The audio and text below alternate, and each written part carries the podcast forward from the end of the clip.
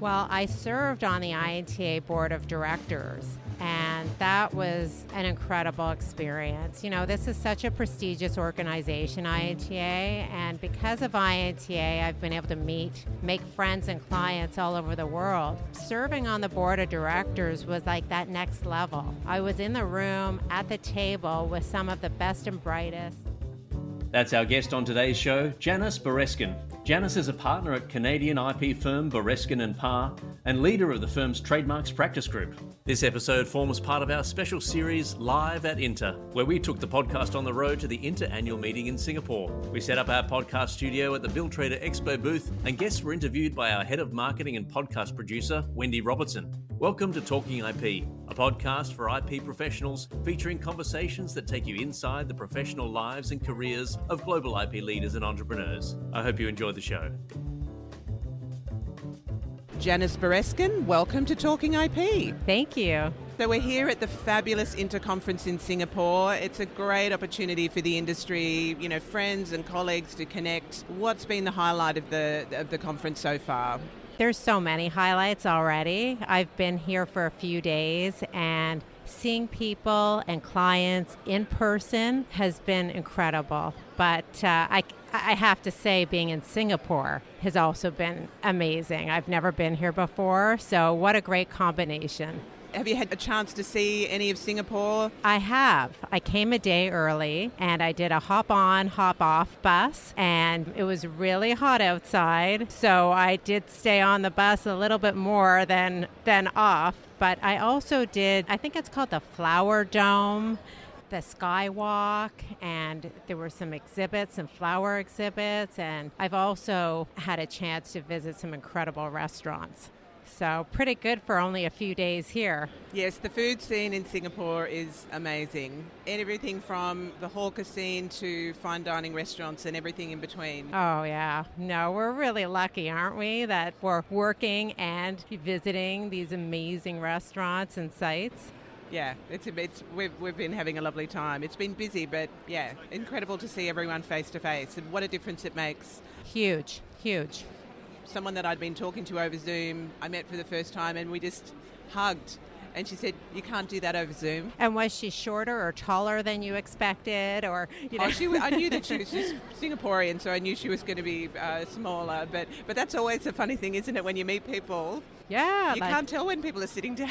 Exactly. Listen, I'm uh, you know, I'm so grateful that there is Zoom and Microsoft Teams and we were able to connect with people during the the lockdowns, but there is something in person that you achieve that you don't otherwise. And it really is special when you get people in person together it's funny when we've been sort of starved of that for so long. When it, you feel it, it's this this human connection that you just. I mean, I think we've learned to do business over Zoom. So for certain just functional things, to have a quick catch up, to talk through something, to screen share, rather than getting into a car to drive right. somewhere. I think from an efficiency perspective, but from a relationship perspective, to be able to, I don't know, that human connection. I totally agree, and I think the hybrid approach is the way to go. We don't need to force each other to be in the office and in person and at every meeting every single moment, you know, or if we're not feeling well, or if there's a, t- in my case, I'm from Canada, if there's a terrible snowstorm, you know, I don't need to take the risk of driving, you know, in those terrible conditions, although I'm really good at it. So it's nice to have that flexibility. But I find when our team is in person together, or when I'm meeting with clients in person, it's so much more effective you don't see the dog in the background and the doorbell ringing and all of that and yeah the role of pets in our business lives have been quite funny. Oh yeah. I picked up a covid puppy. I'm one of those people and it's like having a baby again. Like what was i thinking? We've got covid rabbits little miniature rabbits oh cute so luckily they don't come onto the screen, but yeah, I've been talking to people and suddenly there's been, you know, a cat walking in front. I've seen that too. It's so funny. And also, do you notice that some people, their pets kind of resemble them, you know? And it's like, oh, it's so fun to see people's pets, you know, and or even in their their background and, you know, and their home, their work from home environments. Yeah. All right, talk to me about uh, your organisation, your IP firm, and what are you here to talk to? What are you here to promote? What are you here to share with the audience? Sure. I'm so fortunate. I'm a partner at Bereskin and Parr. We are an intellectual property boutique that was started in the 1960s. My father, Dan, co founded it, and he's still working, uh, writing books, and passionate about intellectual property. So you could say I grew up really knowing so much about trademarks and patents patents and, and intellectual property. So I'm obviously here as a partner of the firm. I'm head of our firm's trademark practice group. I'm on the executive committee. We have offices in multiple areas of Canada, including Montreal, where there's lots of French language trademark issues. We have a really special firm. We've got depth of experience. So, of course, I'm promoting our firm as a whole. I'm promoting our trademark practice group, but I'm also promoting other areas of intellectual property. Sometimes people don't know, you know, you're here at a trademark conference, but we do regulatory, advertising, marketing work. Of course, we do tons of patent work, we do privacy work, and we do a lot of enforcement work, social media, UDRP dispute. So, you know, intellectual property sounds like this little niche, but of course it's quite vast. And our firm does it all. So, of course, I don't do it all, but I oversee a lot of it. And it's exciting to work at a place like that, to be here meeting with new clients, existing clients, and people like you.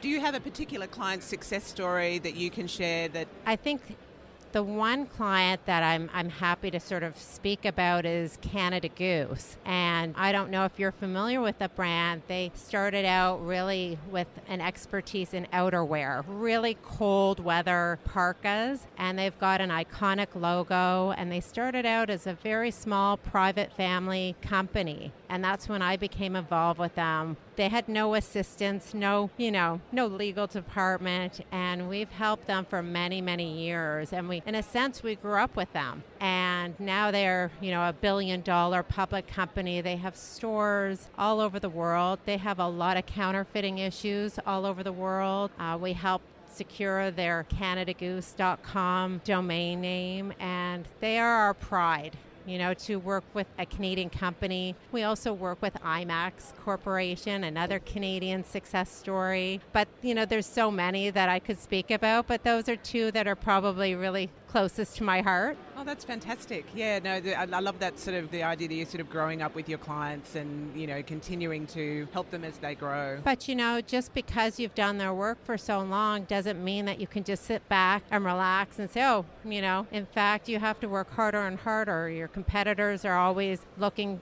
to maybe offer less expensive services or having new expertise. So we don't take any clients for granted, but, you know, we do feel very special sense of pride of these clients that have been with us so long. And we have that institutional knowledge, which can be really helpful when you're in a complicated dispute and you remember a file that you worked on several years ago that had similar facts or, you know, things like that. And so I think the clients appreciate that it's invaluable that institutional sort of knowledge and, and I think that there's so many new things arising for different brands and, and businesses that create you know risks and complexity in their business that you know five years ago didn't exist you know we're sort of talking about things like the metaverse and you know oh, yeah. Uh, you know all this sort of stuff and you know artificial intelligence and you know all these different things that you know these fake videos that people where it can actually have someone speaking and, yeah. and talking and it's it's a fake. You actually can't even imagine all of these scenarios that we're dealing with now. I guess uh, several years ago it was like the internet. Ooh,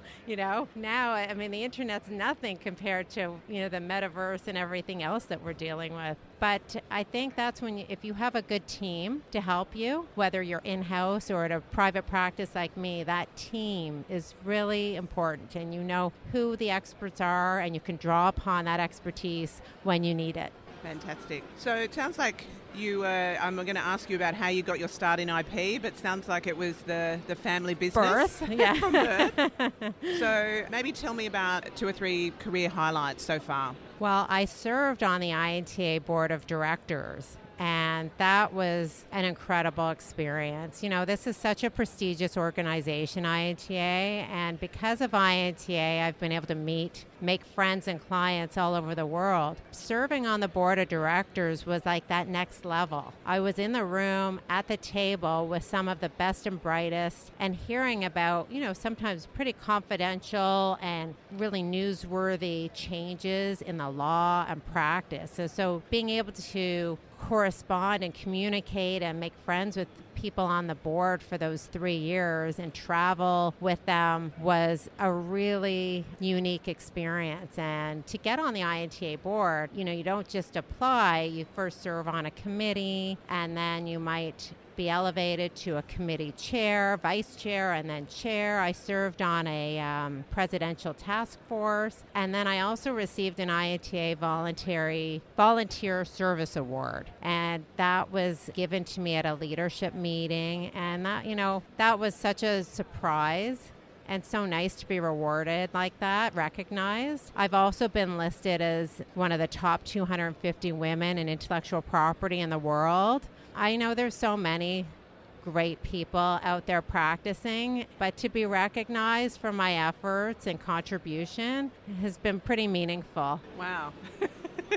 Career highlights, you've got lots. So, obviously, you've been working in the industry for a while. Part of the Talking IP podcast, we talk to lots of IP leaders. From your perspective, what are the most important characteristics that makes a great leader? I thought that was a great question, and I was thinking about that you know, we all bring different attributes and we have different strengths. So part of it is being true to yourself, finding out what are you good at? What do you like to do? But I think being authentic is huge. You know, we're all here, or a lot of us are here trying to get more work and promote ourselves, but also just know what you are and what you aren't. And it's okay to ask for what you want. I just had a client meeting and I said, you know, I'd love to do more of your work.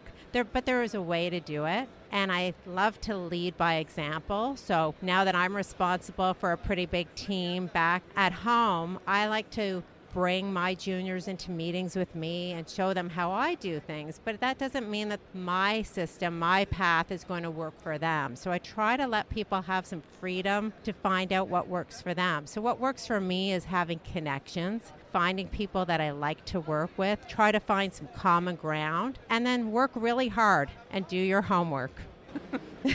right? Yes.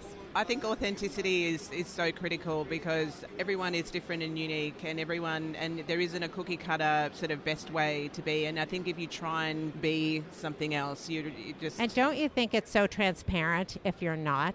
That they can read through when you're faking it. And also, you know, sometimes if I'm in a meeting and somebody asks me a question and I don't know the answer, I'll say, you know what, that's a great question. I haven't heard that one and I'm not sure of the answer, so let me get back to you. Than to make something up, or, you know, I would never do that. But I know some people get really thrown off when they're asked a question they don't know. And I don't think clients expect us to know everything right on the spot. And I think I, have worked for some great leaders, but often, you know, great leaders, you know, will they, they say, I look for people that are that know stuff that I don't know. I can't know. I can't know everything. It's about finding the best and brightest talent is my skill. Exactly. Yeah. So, okay, now looking at the industry, in your perspective, how do you see technology playing a role in trademark protection, and what do you see the fu- what do you see in the future? Yeah, technology has been such a resource, a blessing in many ways. It's enabled us to do our work faster, you know, more efficiently with less expense. We can get things done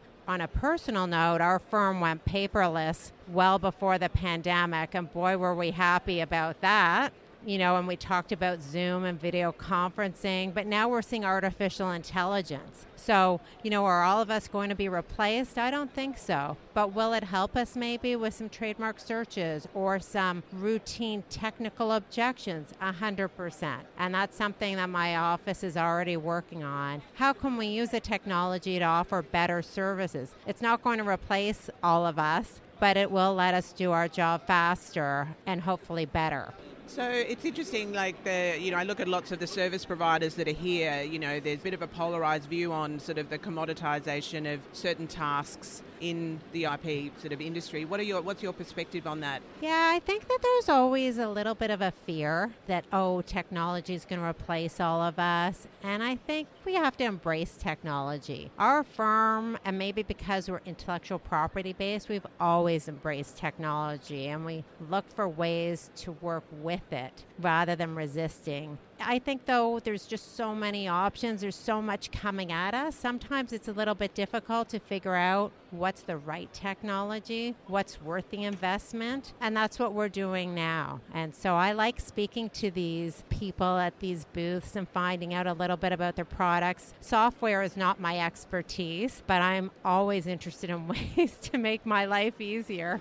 Absolutely. Now, sort of my next question is sort of Billtrader question in some respects because uh, I don't know if you've heard of Billtrader before, but one of the problems we solve for clients is help reduce debtor days you know, traditionally an IP firm can have, you know, 90, 120 day plus outstanding revenue. So it's, it's very common. It's just a it's just an industry sort of practice. If you were able to reduce those debtor days down to one week, would that be of benefit for your firm? Are you kidding?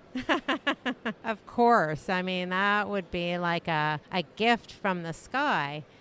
The problem is, I have a feeling this is common. For example, when we get invoices from another law firm, let's say in Europe, we don't pay their bill until our client pays it. So, you know, it might take me a couple of weeks to get their bill in my system and out to my client. My client will sit on it for 30 days, 90 days. Then, when, as soon as they pay it, I'll pay the other firm. And then the other thing we have going on is if our firms work with each other, they do our European work, we do their Canadian work. Sometimes we'll say, well, we're not paying your bill until you pay our bill.